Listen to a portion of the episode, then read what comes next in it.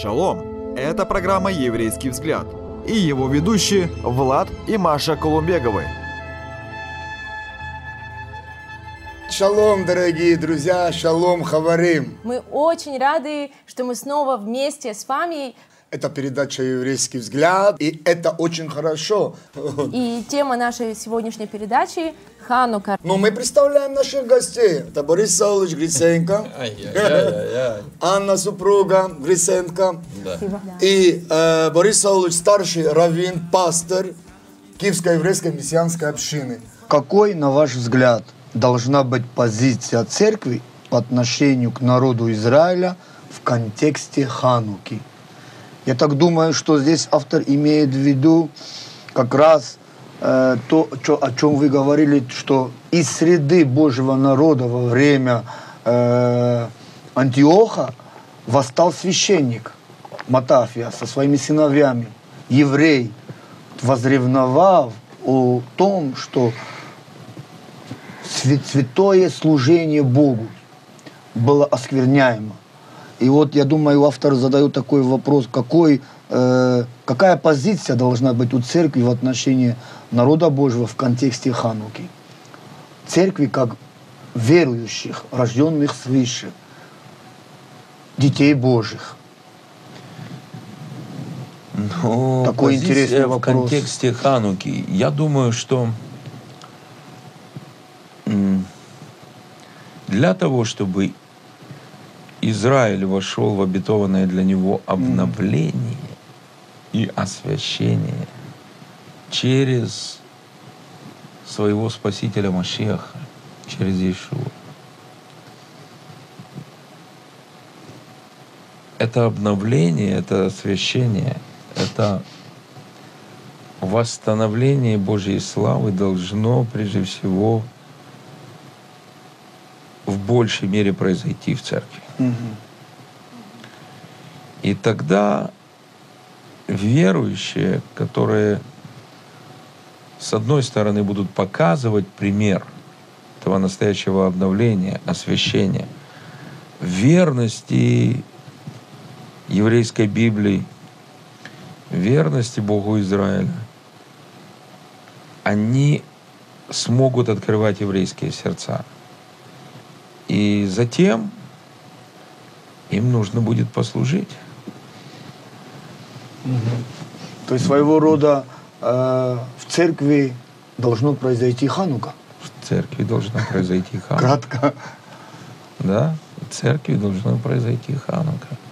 В церкви должно произойти обновление отношений с Богом, обновление отношений на самом деле братьев и сестер друг с другом. Должны рухнуть эти стены между деноминациями и конфессиями. Должно прекратиться противостояние из-за каких-то второй и третьестепенных вопросов. Иногда это вопросы ритуала. И это настолько удивительно, настолько даже иногда странно. В церкви, которая, так сказать, освободилась от ритуального закона, от ритуального закона, который в свое время был Богом при огромных знамениях и чудесах дарован Израилем, от того ритуального закона, который прямо с неба пришел.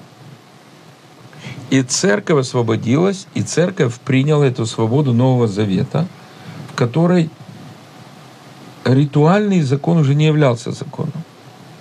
И самое интересное, потом вместо него начала вводить вообще человеческие ритуальные законы.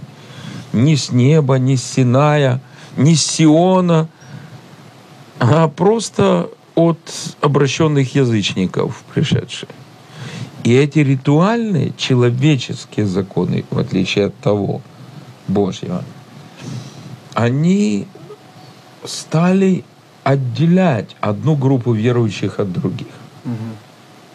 Одну группу верующих от других. И частенько сейчас евреи спрашивают, вы говорите, что а, нам надо прийти в церковь какую?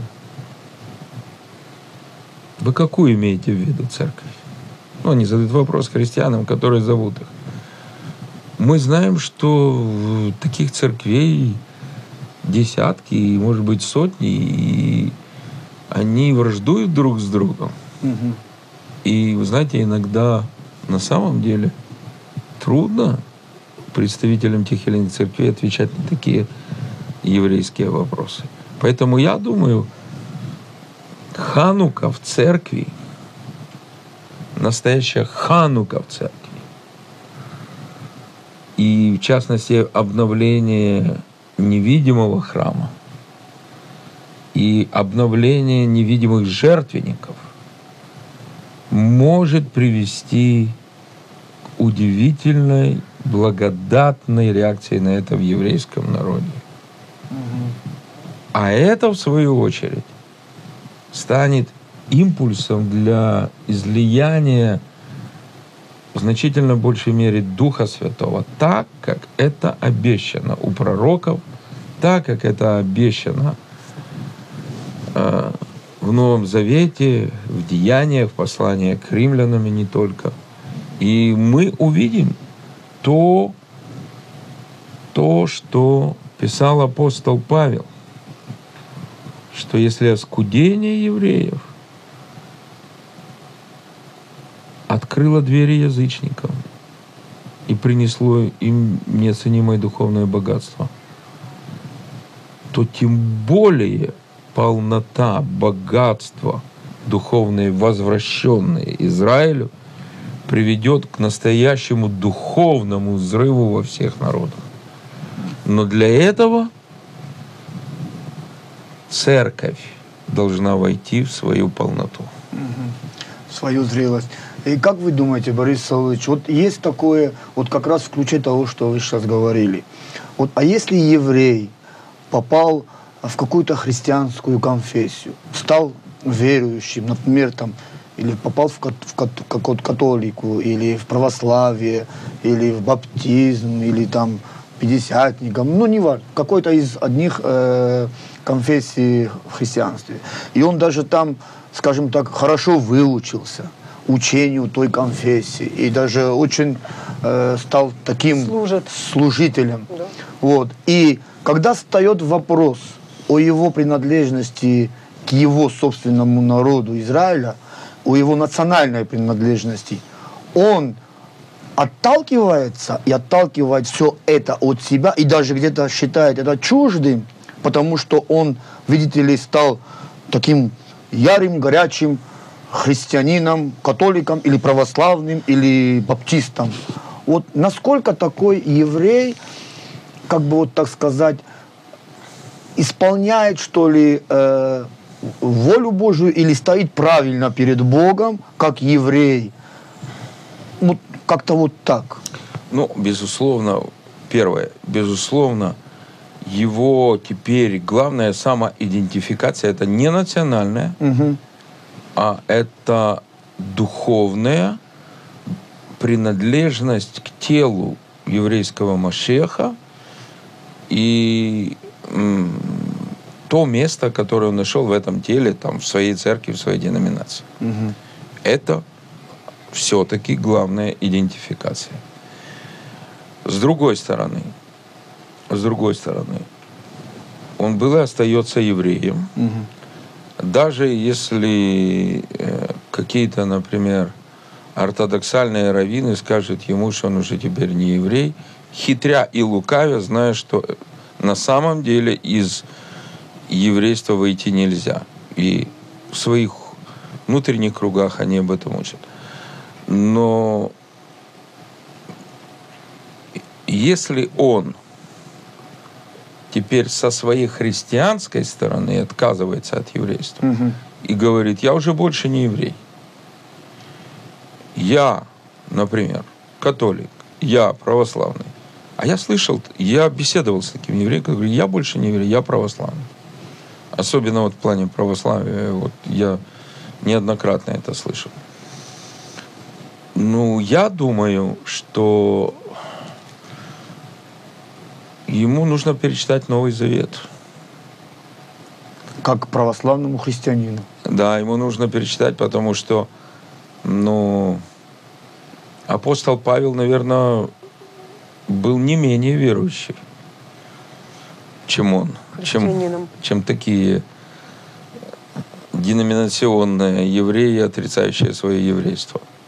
Но апостол Павел многократно на разные лады подчеркивал свое еврейство и даже говорил, что то, что он, верующий, свидетель Иешуа, апостол Иешуа, был, есть и останется евреем, это подчеркивает и доказывает, что Бог не отверг свой народ. Даже, даже хотя бы это. Поэтому отвержение своего народа евреями, ставшими христианами, это был один из аргументов, который использовали многие раввины, показывая другим евреям, что христианство и еврейство несовместимы. Это трагическое заблуждение, один из главных успехов дьявола в истории человечества за последние там 1800-1900 лет. И каждому еврею, который нашел Господа в той или иной церкви или деноминации, обязательно нужно быть верным своей церкви, но при этом раскрывать там свое еврейство. Потому что именно в Мессии Иешуа еврейство раскрывается во всей полноте. А люди, которые говорят, из-за того, что я верю в Иисуса Христа, я теперь не еврей, или стесняются своего еврейства перед другими христианами, они не понимают фундаментальных истин новозаветнего подхода и к Израилю, и вообще ко всем народам. Да, и, и- и я извиняюсь, вот как раз вот я, я чувствую, что, может быть, у кого-то сейчас возникает вопрос в этом же ключе, как и у меня возникает вопрос, как быть представителям других национальностей, которые также пришли к вере в единого Бога, Бога Авраама, Исхака и Якова через Иешуа, через Иисуса Христа, как им быть? Отказываться от своей национальной принадлежности или, веруя в Иешуа, все-таки где-то признавать себя Оставаться э, тем, да, тем или иным представителем своего народа, но следуя За Господа. за Господом. Ну, точно, э, точно так же, как еврей, ставший последователем Иешуа, может радоваться своему еврейству, теперь раскрывающемуся в полноте, представитель любого народа, став последователем Иешуа, Иисуса, может радоваться принадлежности к своему народу, которая теперь в Господе раскрывается такой же полноте. Потому что предназначение каждого народа, созданного Богом, может раскрыться, утвердиться и достигнуть полноты только на Божьем пути. А этот путь один. Ишуа Мессия. И все народы придут и Конечно. увидят славу Господню на народе Израиля. Конечно. В Сукот, в Куще. Да. И, и, как правило, такой уверовавший человек среди своего народа, к нему, наверное, больше прислушивается, чем к иноплеменнику. То есть это можно быть благословением для своего народа, если ты, оставаясь его частью и служишь там Богу. Как правило, среди армян это очень сильно, среди многих, среди даже цыган, среди многих народов э, они могут стать таким ядром, для своих соотечественников. И, и еврейский народ в первую очередь, уверовавший, посвятивший себя Богу, еврей, он, он просто он как магнит притягивает именно себе подобных. И мне кажется, это фишкой может быть. Не то, что надо от этого отказываться, это надо э, использовать и, и ни в коем случае это не откладывать на второй план. Да. Да. Я думаю, вот на самом деле, когда была зима и был праздник обновления, и Ишуа ходил в притворе Соломоновом, он как раз и сказал свое такое послание, что я и Отец одно. И это на самом деле так ярко вот в этом разговоре, что мы сейчас говорим, что он и тот отец, который явил себя сильным в дни Хануки, он одно. То есть как бы я сейчас понимаю, что это как его ханукальное послание для всех нас. Почему Ишуа именно это говорил в Хануку? Да, потому что... Интересно. Он и есть свет, Да, ханукальный свет, который зажигает, наверное, каждого приходящего к нему.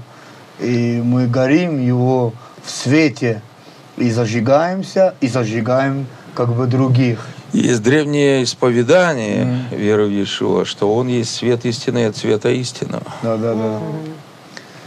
И на самом деле, так же, как Он э, во время праздника Суккот, когда было э, празднество водоизлияния, Он прямо среди этого праздника, когда кругом лилась вода, и в ней отражались огни, потому что тогда в праздник Суккот тоже было много огней. И все это сверкало и искрилось, и он провозгласил в дверях храма, кто действительно хочет пить вот эту настоящую воду жизни, приди ко мне и пей. Мгм, Да. Кто жаждет ее, приди ко мне и пей. Потому что я даю эту воду. И во время праздника Хануки он воплощенный свет, как позже писал апостол Иоанн. Он сиял в этом скромном человеческом обличии.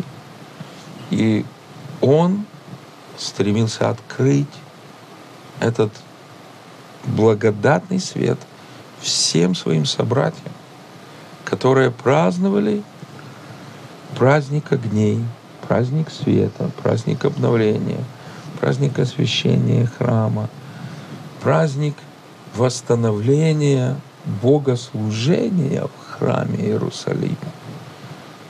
Когда сожгли миру, минору и сверхъестественно елея, символа Святого Духа, маленькой порции хватило на восемь раз большее время, чем оно могло гореть. И вот это вот все сочетание, вот, вот этот ходящий в придворе Соломонова, это единственным древним, сохранившимся от первого храма притворе во втором храме. Ходящий Машиах, ходящий Спаситель, ходящий свет миру, который провозглашал неприходящее, вместе с тем не вмещающееся в разум, в религиозный разум истины. Люди, обступившие его, холод. А, В общем-то, мы знаем, что зимой темнеет рано. И вот все это сочетание, я думаю, делало ту Хануку, предшествовавшую раскрытию Нового Завета, совершенно особенно. И те, у кого было хоть какое-то развлечение времени, того особого времени, которое Бог дал жить и оказаться в Иерусалиме, они останавливались и они понимали, что перед ними не просто учитель, не просто раби, и даже не просто пророк, а тот великий обетованный Машиах, тот Спаситель, тот свет Израилю, свет миру, который наконец пришел и готов разогнать, победить любую тьму. И теперь нужно одно — открыть сердце для этого света. И один хасидский цадик, Раби Пинхас, он говорил о свете Ханукии. Говорит, когда в Хануку огни зажжены,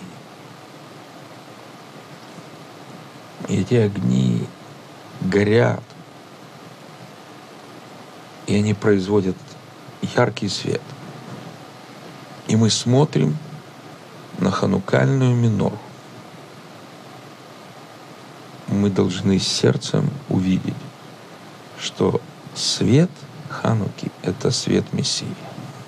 Хасидский садик. Старый хасидский садик.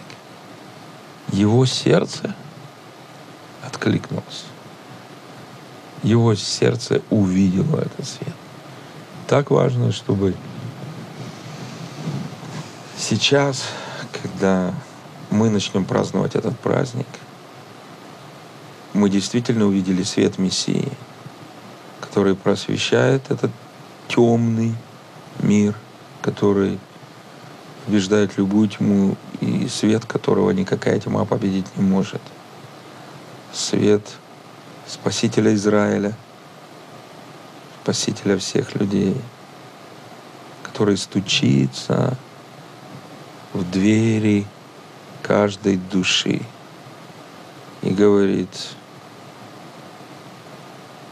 если вы откроете и впустите меня, у нас будет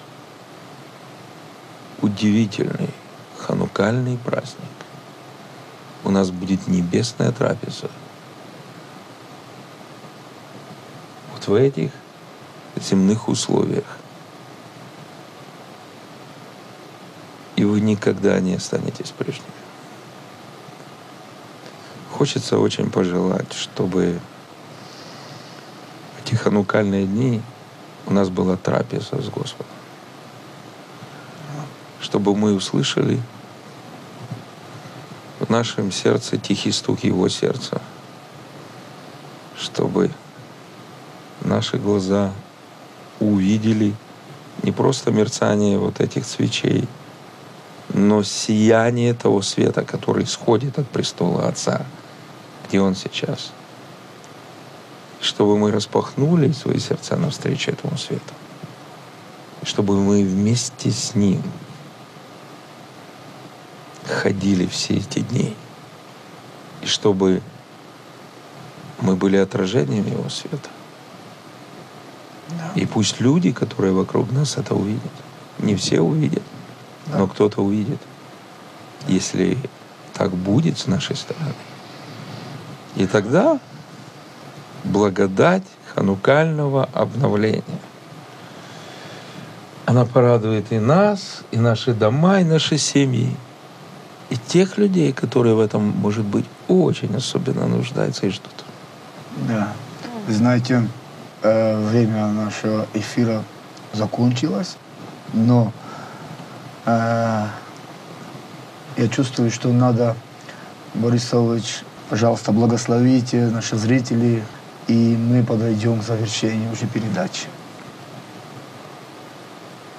Отец, мы очень сильно благодарны Тебе за то, что Ты послал своего единородного Сына быть светом в этом темном мире. И благодаря этому мы живы, благодаря этому Его свет вошел в наши сердца, и теперь мы сами можем, отражая Его свет, светить. Дай нам светить в эти дни еще сильнее, чем до сих пор. Дай нам разгореться, дай нам стать настоящими шамашами. Дай каждому верующему стать настоящим шамашом. проводником света, от которого будут зажигаться другие сердца. И пусть, пусть в эти ханукальные дни произойдет не только внутреннее, но и явное обновление в жизни многих. Боже, пусть это обновление затронет самые разные сферы.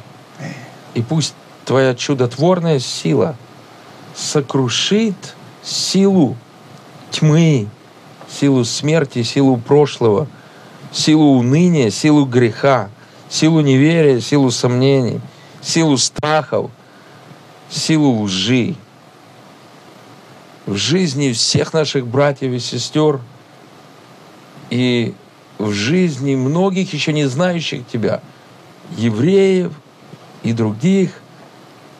И пусть этот взрыв благодатной славы, славы имени Твоего озарит их жизни. И пусть мы все в наших сердцах увидим Твою улыбку. Аминь. Аминь. Аминь. Спасибо большое. Да, и мы э, назвали эту передачу от такой праведной э, непокорности, Святой к Божьим непокорности. чудесам. Вот, и на самом деле хочется пожелать каждому из нас о том, чтобы Божье чудо, оно случилось в вашей жизни. И как в те времена Хануки мы знаем, что чудо свершилось, и это небольшая скажем так, небольшое количество евреев, оно победило могучую сирийскую армию и боевых слонов. И если читать историю, там просто невероятные истории, которые произошли. И как мы знаем, э, Бог и вчера, и сегодня, и во веки тот же. И Его чудеса, они доступны к нам, потому что Бог к нам очень-очень близко, и Он хочет, чтобы и мы были рядом с Ним. Аминь. Аминь. Да. Аминь. Большое вам спасибо, Борис Олович. Спасибо большое. Да. Ну что ж, дорогие друзья, шалом вам. Я думаю, Аги что Шабес. вы для себя взяли Божье благословение в этой передаче и вся слава, конечно же, Господу. Будьте радостны, будьте счастливы и горите ханукальным светом. Шалом! Чабес. Привет всем друзьям. Друзья, спасибо, что были с нами. А больше интересного вы найдете на YouTube-канале «Еврейский взгляд».